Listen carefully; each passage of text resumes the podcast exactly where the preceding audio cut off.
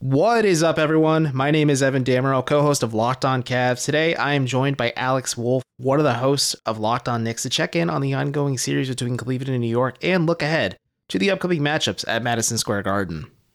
You are Locked On Cavs, your daily Cleveland Cavaliers podcast.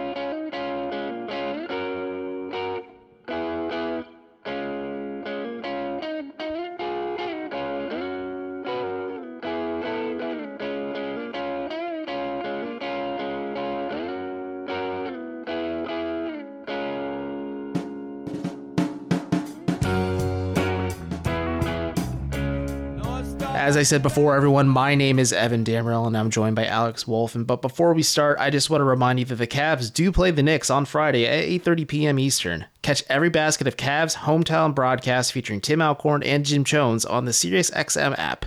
Just search the SiriusXM app and then look up Cavs after you download it.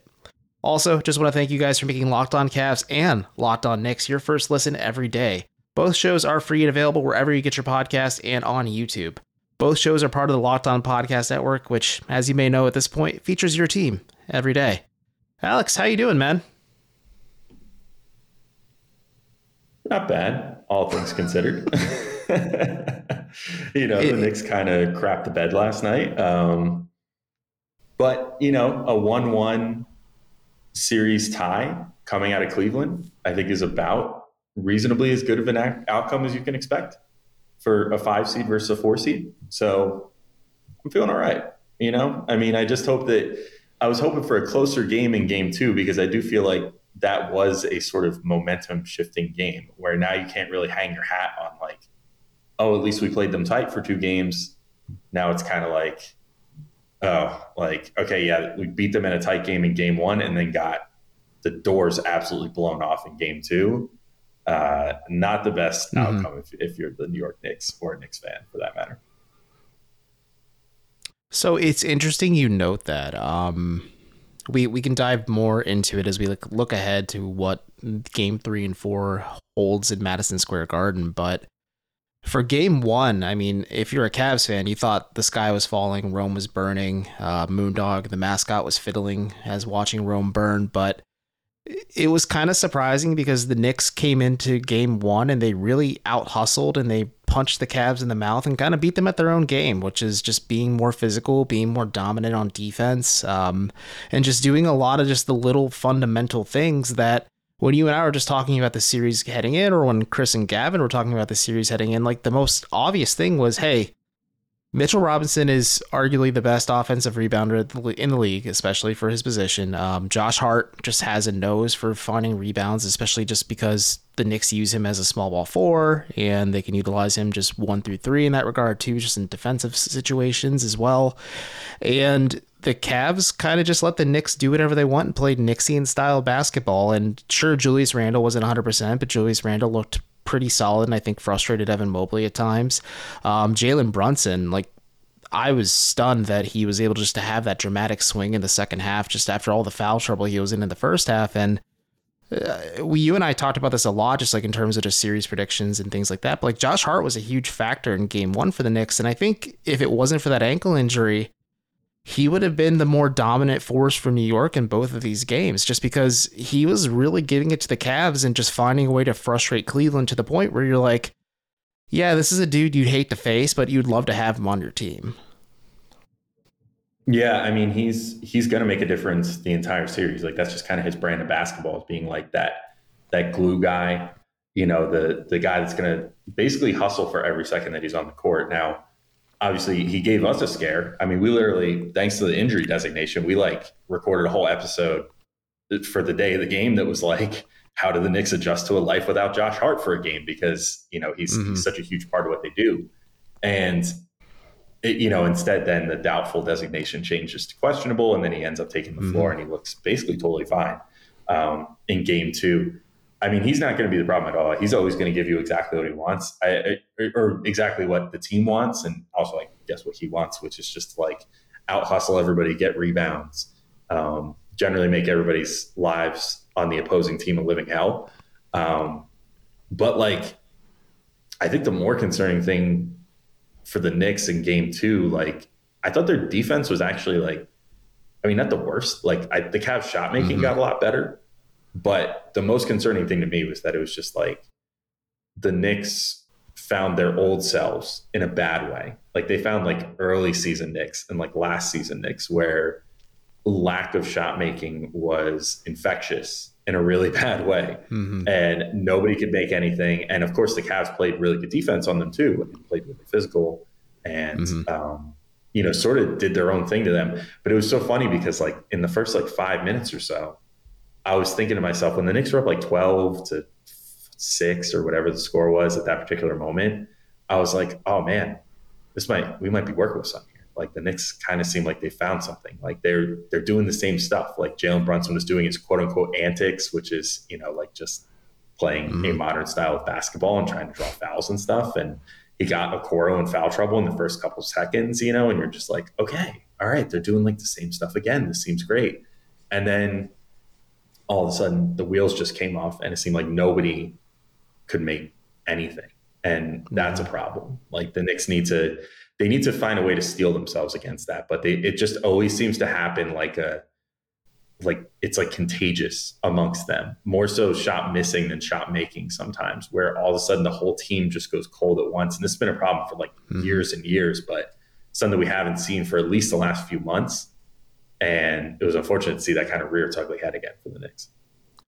Do you think it was Cleveland maybe responding to the physicality because in game one, and that was just kind of the through line for the Cavs, like JB Bickerstaff's mentioned, just like, hey, the Knicks out hustled us and outworked us and just kind of hit us in a way that we weren't comfortable. Darius Garland just openly said, like, hey, I didn't play well, but like the Knicks just kind of sucker punched us and we never really responded to it other than Donovan Mitchell, who seemed to be kind of finding his way in the series, and then Caris LeVert, Jarrett Allen, like the, the, the list goes on and on. Like everyone agreed, like yeah, the Knicks just kind of came into our house and punched us in the mouth, and we just didn't have a response to them. And it, it, I agree. Like in the opening moments of the game, especially with Brunson getting Okoro and foul trouble, you're thinking like, oh boy, the Cavs didn't make any adjustments. They said all the right things, but they aren't going to do anything to fix it. But you kind of just notice like a, a switch flip almost, where the Cavs just said, okay, that's enough. We're going to just kind of bully the Knicks back a little bit and make them uncomfortable. Did so you're saying like I understand and I agree that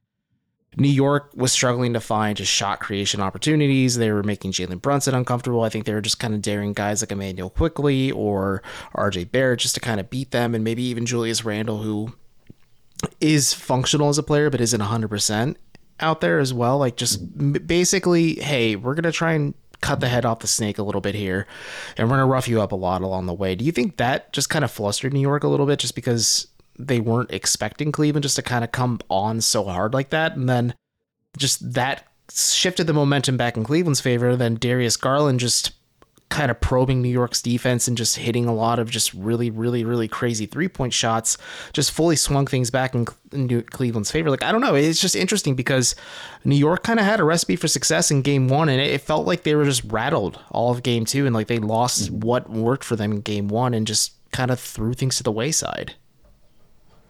Yeah, uh, getting really physical with certain guys on the Knicks is like their kryptonite, um, which maybe doesn't seem like it would be the case mm-hmm. given the fact that they obviously now have this sort of rep as like a physical team.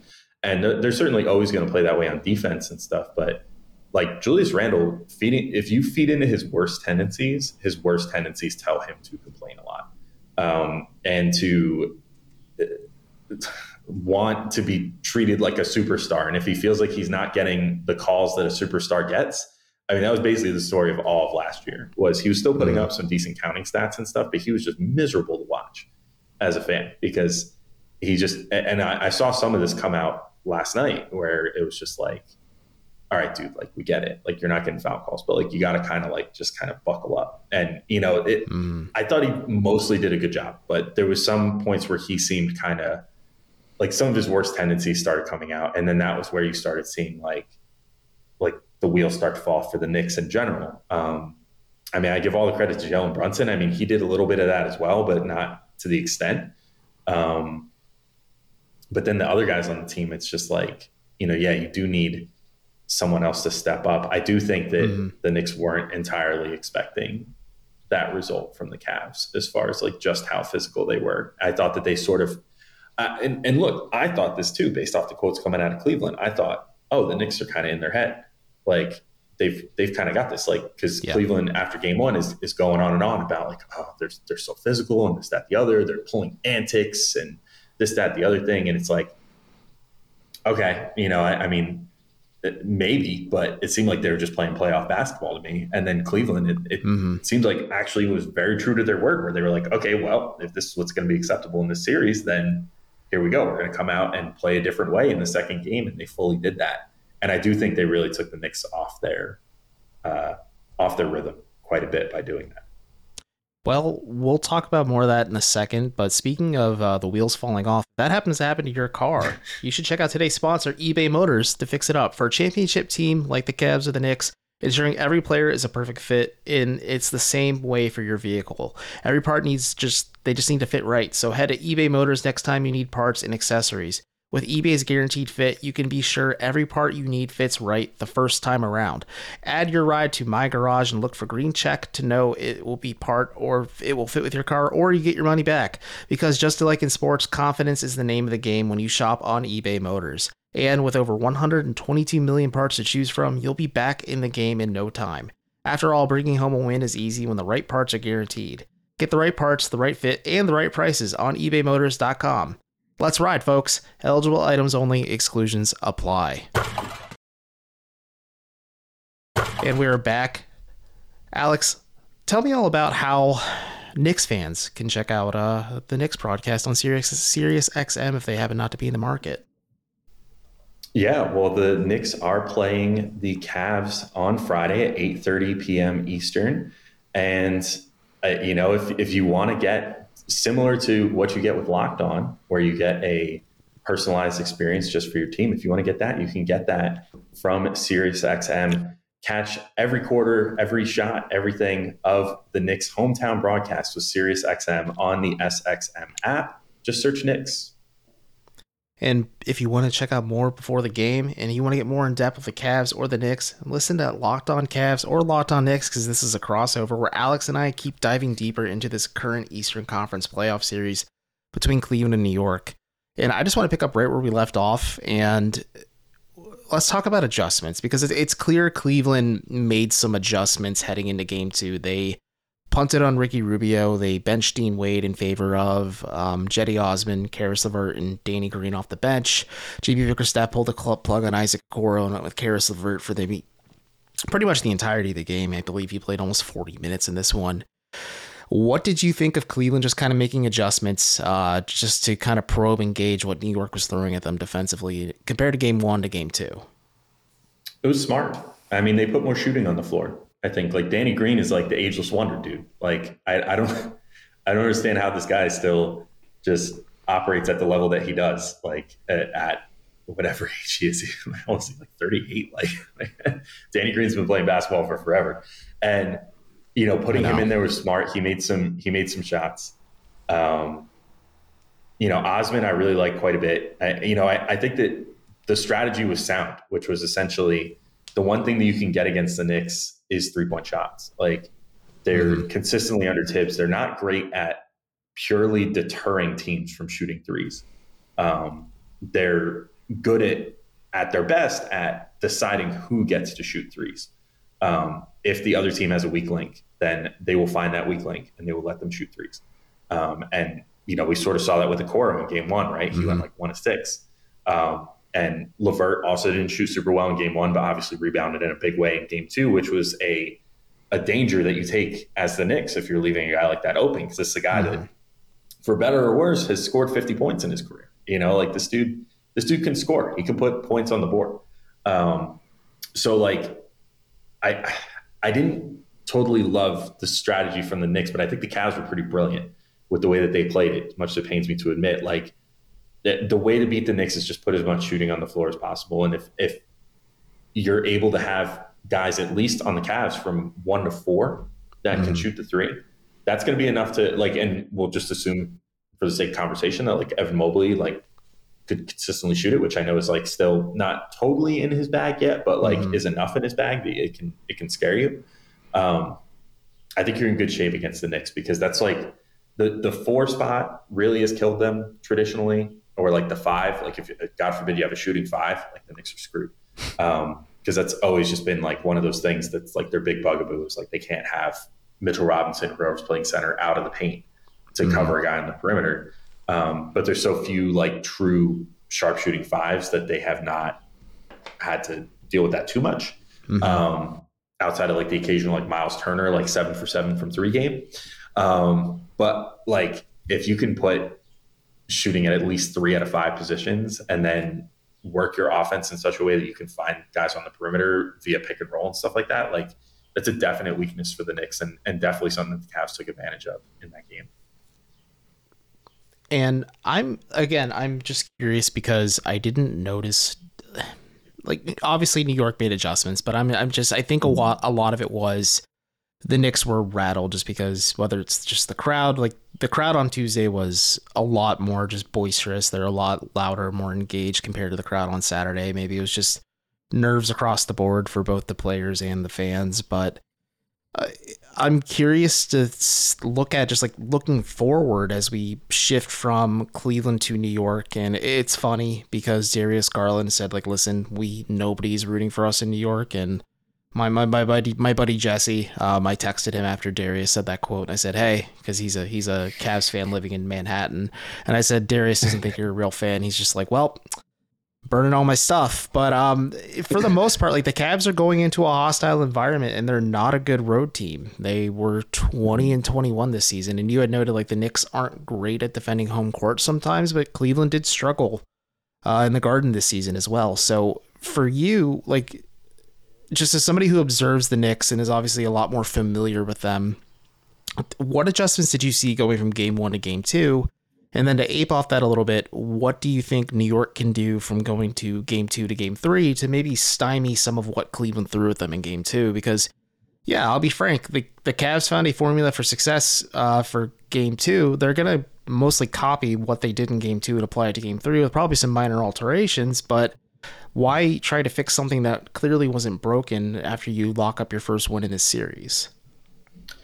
Yeah, and I don't even know that they necessarily like. I think it was mostly just that the Cavs made a great adjustment. You know, like uh, switching their whole rotation around off the bench is is pretty big, and that's a lot mm-hmm. for like Thibs to process. Thibs is not a great in-game processor, um, which I think was demonstrated. Like he didn't know that Cleveland was going to sit those guys, and therefore he assumed that they were going to play. And probably the rest of the team did too. But then once they weren't playing, and then all of a sudden Danny Green's playing and and uh, Cedi Osman is playing for longer, and you know, like you got these guys that you weren't expecting to see out there, and like you know, LeVert playing 40 minutes, like all this stuff. Like, I think that that probably threw him for a loop mm-hmm. to a degree. That said, like again, I don't like if you look at like 107 points for as dominant as yeah. it felt like Cleveland was on offense is not that crazy in today's NBA. Like that's still a decent number to hold a team to. It was mostly mm-hmm. just that the Knicks like this is like a heavyweight fight. Like I almost wonder if that's just what this whole series is going to be. Like it was just like it was like watching like I just recently finally watched the the Creed movies, right? And like then mm-hmm. watched because I couldn't resist watch some of the Rocky movies and it's like in those movies it's just like this comical, like semi-realistic uh, uh, interpretation of boxing, where it's just these guys throwing haymakers at each other, and you just hear, especially in the Rocky movies, like, oh yeah, you know, just like guys taking giant shots to the face, and you know, like somehow being like, all right, I'm ready to go again, you know, like, and then going mm-hmm. back. And that kind of feels like what this series is going to be like, it, based on yeah. how things went game one to two. It was like, okay, Nick set the tone for physicality and for rebounding and for defense and what's going to be allowed. And then game two, Cleveland said, okay, we're going to do that, but you know, like we're going to add like 10% to what the Knicks were just doing and see what we can get away with. And they got away with it. And now I feel mm-hmm. like the Knicks having home court advantage then are going to go and be like, okay, well now we're going to take it and we're going to put it at, you know, 10% more than that and see what we can get away with. Um, but the, the garden crowd will make a big difference. Yeah. For sure. Like I I don't think that should be understated. Like the Knicks aren't the Knicks have solved some of their home woes this year. Like mm-hmm. they're definitely better. They were better, especially once they got like Josh Hart. Like Josh Hart was a big catalyst all across the board, but they like finally started like really defending home court once they got him. Um, and once you start giving that that energy that he gives, which is the sort of stuff the crowds feed off of, right? Like crowds yeah. don't want to watch a half court offense all day. They want to watch like transition dunks and fun stuff. And that's what gets the crowd really buzzing and in the game. And, you know, like good defense as well, like blocks and steals and stuff like that. That's what's going to get the crowd bumping. And the Knicks have that in spades. So, I mean, I think for, for all that they failed at mm-hmm. in this game, I, I really think ultimately what it comes down to for them now is just don't get rattled by physicality again and don't let it take you off your spots. You know, yeah. don't let it like affect you mentally to where then you can't make shots because that's that was the biggest thing. I, I still think like the main thing in this game was just the Knicks went colossally cold as a team and just mm-hmm. could not hit a single thing. And if a couple of those shots went down, maybe then they absorbed that physicality a little better. And all of a sudden they're like, no, we're still making shots. It's fine. We're good. You know, it's yeah. like, it's just one of those like collective hive mind effects that sometimes happens to a team where they just couldn't make anything. And then all of a sudden the game just went totally off the rails in that second quarter. And they were never able to get it back on the rails more than getting within like 18 or whatever um, which credit to the Cavs, they sort of yeah had this collective hive mind of we can make all of our shots. So yeah, I, I think that's probably my biggest thing going into the into the next game. It, it's interesting you note that just because I am curious. Like, you look at the Knicks at face value, you're thinking like, okay, Immanuel Quickley hasn't done a ton in this series. Neither has Quentin Grimes. Like RJ Barrett's shot just is not formulated, like just forming for him in a proper way, like that makes a meaningful impact. A lot of it is just Quentin Grimes and Julius Randle, and we are talking about how the Knicks maybe need a third guy to kind of emerge, just to be like that third star in this. But we can talk about that more in a second. But let's take a quick break for any of the local sponsors or just inserted sponsors in between, and we'll be right back with more of this Locked On Cavs, Locked On Knicks crossover. Uh, thanks again to everyone for sticking around for this Locked On Cavs, Locked On Knicks crossover. And before we get back into the conversation, Alex and I both just wanted to tell everyone that the Knicks and the Cavs do play at Madison Square Garden on Friday at 8:30 p.m. Eastern. You can catch every call of the Knicks or the Cavs hometown broadcast, which for the Cavs features Jim Chones and um, Tim Alcorn, and you just can find it all on the SXM app. Just search Knicks or Cavs on the app, depending on whatever home feed you want to listen to in this one. And it's interesting for me because I feel like the in the Cavs sake of things, Darius Garland really backed up a lot of what he said after game one, saying, like, I need to be better and I need to do more and like I need to be more aggressive on offense. And you could tell like he was kind of reading New York's defense a little bit and letting the shots come to him instead of pressing. Where in game one, it felt like he was pressing a little bit. Maybe there was that just game one nerves, like this is my first ever playoff game, like I got to make a statement kind of thing. And it, devolved into at least in game one, Donovan Mitchell just putting the team on his back offensively, and then it was just a case of too little, too late because the Knicks were just were kind of like a cat playing with their food for the majority of that game. But then you look at how Donovan Mitchell took like a secondary role and kind of acted as the facilitator and the creator for this team, and you see Darius Garland just come in here and do Darius Garland things and just looks like an all star level point guard and like a really, really good co star next to Donovan Mitchell, and you're thinking, okay, the Cavs have a lot of positive momentum heading into game three, but to your point with the Garden fan, just the crowd of the Garden, or just New York fans in general, or Darius Garland even noting, like, hey, it's going to be chaotic. Like, no one in New York is rooting for us. Like, we have to just kind of internalize and not let the big picture impact us we were talking about X factors heading into this series, and I know I had mentioned just like Isaac Okoro or Caris LeVert. I think for me now at this point, it's Darius Garland because if he continues just this level of play, and if him and Mitchell are able to just figure out this thunder and lightning dynamic that they have going, whether one of them is handling a lot of the offensive creation, but they're able to just feed off the gravity of one another because the Knicks are going to have a hard time containing both of them, or if Caris LeVert's on the floor with them too, like it's going to be even harder to contain, contain those three. And as you had noted, just like the shooting edge the Cavs can kind of insert into the rotation does make things a little bit more chaotic, but Garland was masterful in game two for me, and I, I know I'm probably waxing a little bit too much poetic here on the Cavs side of things, but like he he was just really good, and I I'm curious to see how he looks in game three because if he carries this momentum that he has from game two, like Cleveland could feel a little bit better about their chances, despite the fact that this is a hostile environment, and no one in the garden wants to see the Cavs win. Maybe except my friend Jesse, if he's able to sneak in a ticket, despite how expensive nosebleeds are. Yeah, they certainly are. Yeah, you ain't in Cleveland anymore when it comes to no. ticket prices in New York. Yeah, nosebleeds um, in Cleveland were thirty-eight bucks for Game Two, and then he told me how much nosebleeds nice, were in the Garden. I'm just like, holy cow! Yeah, only like a cool five hundred bucks or something. Yeah. But, um, anyway, yeah, I mean, I can't believe we went this far without talking about Garland yet. To be completely honest, at least not in depth. Like, I, th- I totally agree with you. I think that he picked the Knicks apart.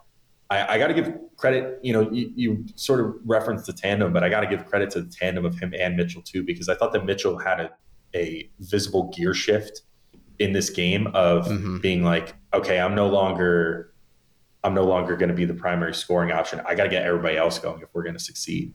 And he used the attention that the Knicks were giving him to then set up his teammates and yeah you know also empowered Garland to run more offense and create more offense for himself whereas I felt like I mean, I'd be lying if I said I watched it as in depth as you probably did in the first game, as far as like how the offensive dichotomy was. I was kind of mm-hmm. concerned, like, did they stop them? Did they not stop them? But it seemed to me in the first game like Garland was doing a lot of like off ball stuff. Like he was he was yeah. not initiating very often and was finding himself in like spot up situations a lot and stuff where he's kind of more like like Brunson ish. Uh, although Brunson actually does quite well in spot up situations, but you know mm-hmm. he he does really well if you just put the ball in his hands and you're like, okay, dude, like go figure something out, and like you can go and cross somebody up and get a step back three or whatever, and like that's what really like gets the juices pumping for him. Yeah, obviously, and you could see it. Like he visibly looked more happy and like more like like engaged in this game. Like he was like really enjoying himself, mm-hmm. absolutely decimating the Knicks, um, and like I just, it, you know, I think that's going to be key for them is like embracing Garland as much as possible on offense. And because Mitchell is so talented that he can sort of yeah. just do whatever, you know, like he can be a spot up guy. He could be an assist man. He can, and that's why you traded like that big package for him that the Knicks weren't willing to give up, you know, and I still stand by. I don't think the Knicks necessarily should have gone for that because I think that they're way further along than we figured they would be this year. But like, mm-hmm. That's why you pay a premium for a dude like that, and why the Knicks will probably look to pay a premium for a dude like that at some point because you need that guy that can just like do whatever yeah. is needed. You know, if, if you need him to set things up, he can set things up. But if you need him to just go out there and get you the bucket, he could do that too. And in many ways, that is Jalen Brunson to give him credit too. But like, yeah, I I, I thought Garland just again, uh, there's only so many ways to put it, but like he picked them apart. He, he yeah. was, you know, they were running lots of pick and rolls, and he was just like taking advantage of many of the same things that Mitchell took advantage of in game one. Of just like, oh, you're not going to cover me, okay? Like mm-hmm. over the screen, like fine, then I'll just shoot a three, and I'll make it, and you're just gonna have to deal with that. Um, but yeah, on top of that, I mean, even just having like Evan Mobley had a much better game this yeah. time around. Um, you know, shooting six of eleven, like he still 13 points doesn't look that great on the surface, but he was way more efficient, which was super important. Mm-hmm. Um, I felt like they got Jarrett Allen more involved as a result of having like both Mitchell and Garland handling the ball more and having it be less ISO ball. Um, so I just think like the the decision to have, if it was a conscious decision and not something that just happened in game flow, but mm-hmm. you know, who, however that came to be of Mitchell distributing more and not being as much the focal point, like the alpha and omega of the offense, that mm-hmm. was, I think, really one of the biggest keys to me. And it, it's interesting you mentioned just like Mitchell maybe taking more of a reserve role in this game, but he shared with the media leading up to game two that he pulled Garland aside after game one and just like the, the two of them just like had like a serious sit down, like heart to heart. They, they, they have a big brother, shoot, big brother, little brother situation between the two of them. And he just said like listen this is what new york is doing to me and like pick and rolls or this is how they're defending me and like i noticed they're doing this to you he's just like let me kind of just do a couple things to make it easier for you but he's like when you have the ball and like you have these opportunities i want you to shoot it i want you to go like Darius sometimes is a little too unselfish when it comes to his playmaking where he like he would rather just rack up 20 30 assists instead of like I remember once his career best game uh, I think he scored like 48 or so points, and the Cavs lost. And they said like, "Oh, how does it feel to win this?" He's like, "I could care less. We lost. Like, I'd rather win. Like, I could score like 10 less points if that meant we won, we won the game." So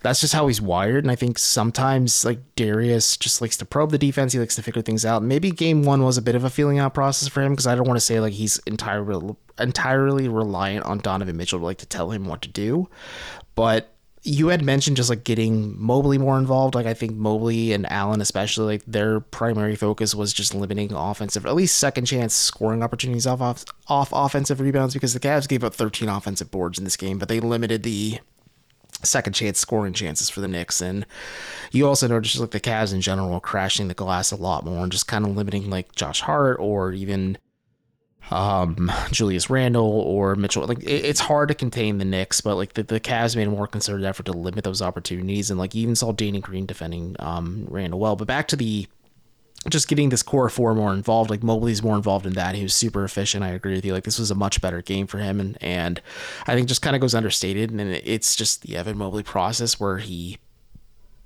tries to find himself, but he'd rather just do the little things that ensures a win. So I think the 13 and 13 is a victory in of itself. Just you take that if you're Evan Mobley. But the play that like really stuck out for me was Garland was off ball, and you had noted this, and I think it was an adjustment just off the fact that in game one, New York was making an effort to double or at least trap Garland as soon as he crossed the timeline, and then they were denying Donovan Mitchell the ball too. Just like it was really well drawn up defense by Thibs just to ensure that Garland was flustered and then he couldn't dump it off to his security blanket in Mitchell, and then like the offense just kind of fell apart. But in this game, like you saw a lot of Mitchell initiating the offense with Garland playing off ball, and like the the best example of just the Cavs kind of figuring out a little bit of what New York was how, or at least how New York is defending them is the Knicks then go and try to double Mitchell, who then dumps it to Jarrett Allen, who's at the top of the key. You see the Knicks then collapse on Jarrett Allen, and Darius Garland's just wide open at the top of the perimeter, and he just holds his hand up, and Gar- Mitch Allen just kicks it right back out to him, and Garland gets a wide open three that he hits with confidence, and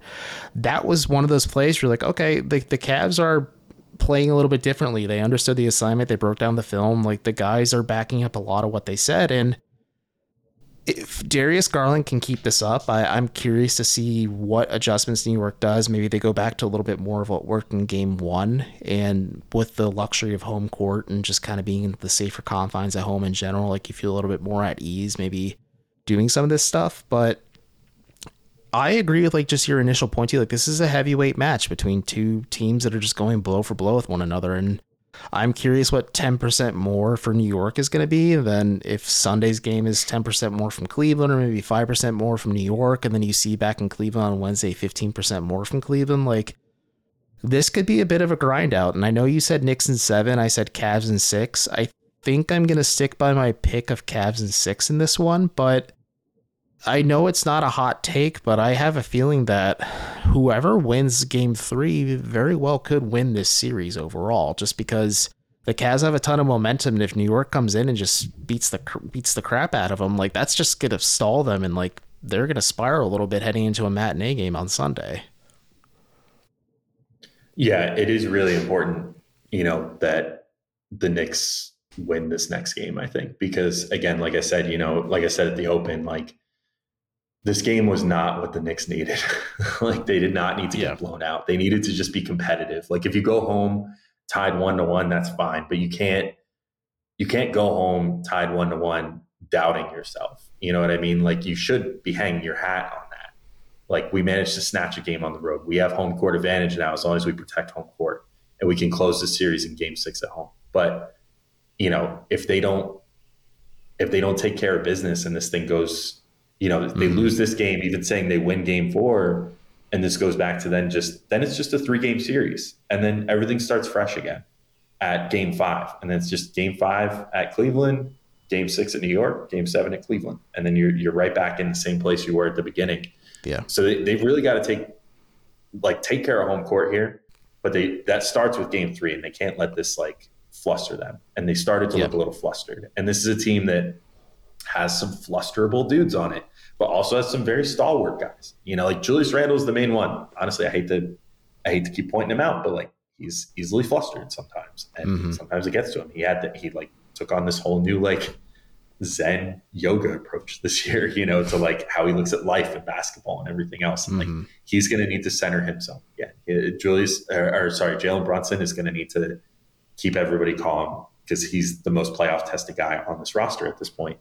Um, you know, and then and then the young guys still. I mean, the Knicks. You know, we didn't touch on it a ton, but like the same guys for the Knicks that didn't do a ton in the first game didn't really do anything in the second game either. Like Immanuel Quickley was a little better, but still didn't make nearly the impact you want. But Quentin Grimes was pretty invisible on offense, and RJ Barrett was very inefficient. Was Yeah. kind of hijacking at times. Like they they got some stuff to figure out, and it, it probably mostly doesn't revolve around Randle and Brunson, and yet it's also going to be up to Randle and Brunson to be the leaders Yeah. the team needs. I'm really intrigued to see how they how they handle going back home and the pressures that come with that, and also how Thibs adjusts. Because you know, as I said, like Thibs is a great Mhm. game to game adjuster, not a great in game adjuster. So he's going to need to come out with a great game Yeah. plan like he did in game one, or else the Knicks are just going to be behind the eight ball this whole game again uh, if he gets out coached during the game again. So we'll see how it all goes, but it's going to be an intriguing, intriguing game three, and and as you said, potentially a tone setter for the rest of the series. Before we head out of here, uh, just to touch on the young Knick guys and between just like Grimes, Barrett, and even Quickley, like of those three, because we had touched on just like the Knicks maybe needing somebody else to emerge from the group just to support Randle and Brunson a bit. Just of those three, who do you think is the most likely to do so in game three? Quickley. I think it's Quickley. If there's if there's one guy on the Knicks that feeds the most off the Garden crowd, I think it's him. I mean, he's just he loves playing in Madison Square Garden, and he loves the bright lights, and he loves cannon a three and making the place just erupt. And he seems to just live for those moments. Um, he also lives at his best for snatching the souls of a team on the road too. But he's just he is made for Madison Square Garden, and he, like I said, he sort of got back on the right path, and they made a concerted effort, especially once things were out of hand down the stretch of Game Two, to get him more involved and start getting him like the reps that he's going to hopefully need to like start contributing better. Um, if he can come out and and, and you know feel himself again on the Garden floor, he's he's going to be the guy. He'll be the third guy to step up for the Knicks. I think. Well, I think that's why he is likely going to win six man of the year too. Just like he is that Here's dude hoping. in New York, and I, yeah, here's hoping. But I, I, I have been surprised that Immanuel Quickley just hasn't emerged quite as much. But I agree, getting those reps down the stretch in game two, despite it being uh, over pretty quickly, or not pretty quickly, but over before the final buzzer rang, um, could could be a bit of a difference maker for New York in this one, but. As we get out of here, I just want to thank the dedicated listeners for both Locked On Cavs and Locked On Knicks for making our shows their first listen every day. After Friday's game on the Locked On Cavs side of things, Chris and I will be doing a full recap and analysis of this third act in this best of series, best of seven series title fight between New York and Cleveland. Alex, what do you and Gavin have going on on your end? Uh, I will actually be off for Friday's game. So Okay. Gavin, I believe, has secured a guest in my stead uh, to cover the game. So Gavin will have you covered on Locked On Knicks as well, and a podcast out on Saturday morning in your feeds, just like we do all the time, because we're always here five days a week, sometimes 6 days a week, sometimes seven days a week. You never know around this time of year. So uh, yeah, thank you everybody for listening, and uh, I'm sure you'll be hearing plenty more from both of us, and hopefully some more crossovers too. Because Yeah. I got to say, I've been I've been loving these these periodic crossovers, man. You guys are I great. have too. No, this this has been delightful. Uh, you, Gavin, uh, Chris is all right, but you guys are great. Um, so this this has been fun. Yeah, we'll definitely have to do more cross crossovers. Just even general NBA stuff. If we just want to pick each other's brains and just on the takes of how things are going. But guys, if you're on Locked On Cavs, check out Locked On Knicks to get a full understanding of what New York has going on in this series. We have seen a ton of Knicks fans in our comments on YouTube and just the occasional review saying that they've been listening to Locked On Cavs. So we appreciate the little love from the New York way uh, coming our way. So until next time, I'm Evan. That's Alex. This is Locked On Cavs. He is Locked On Knicks, and we will be back on Saturday morning.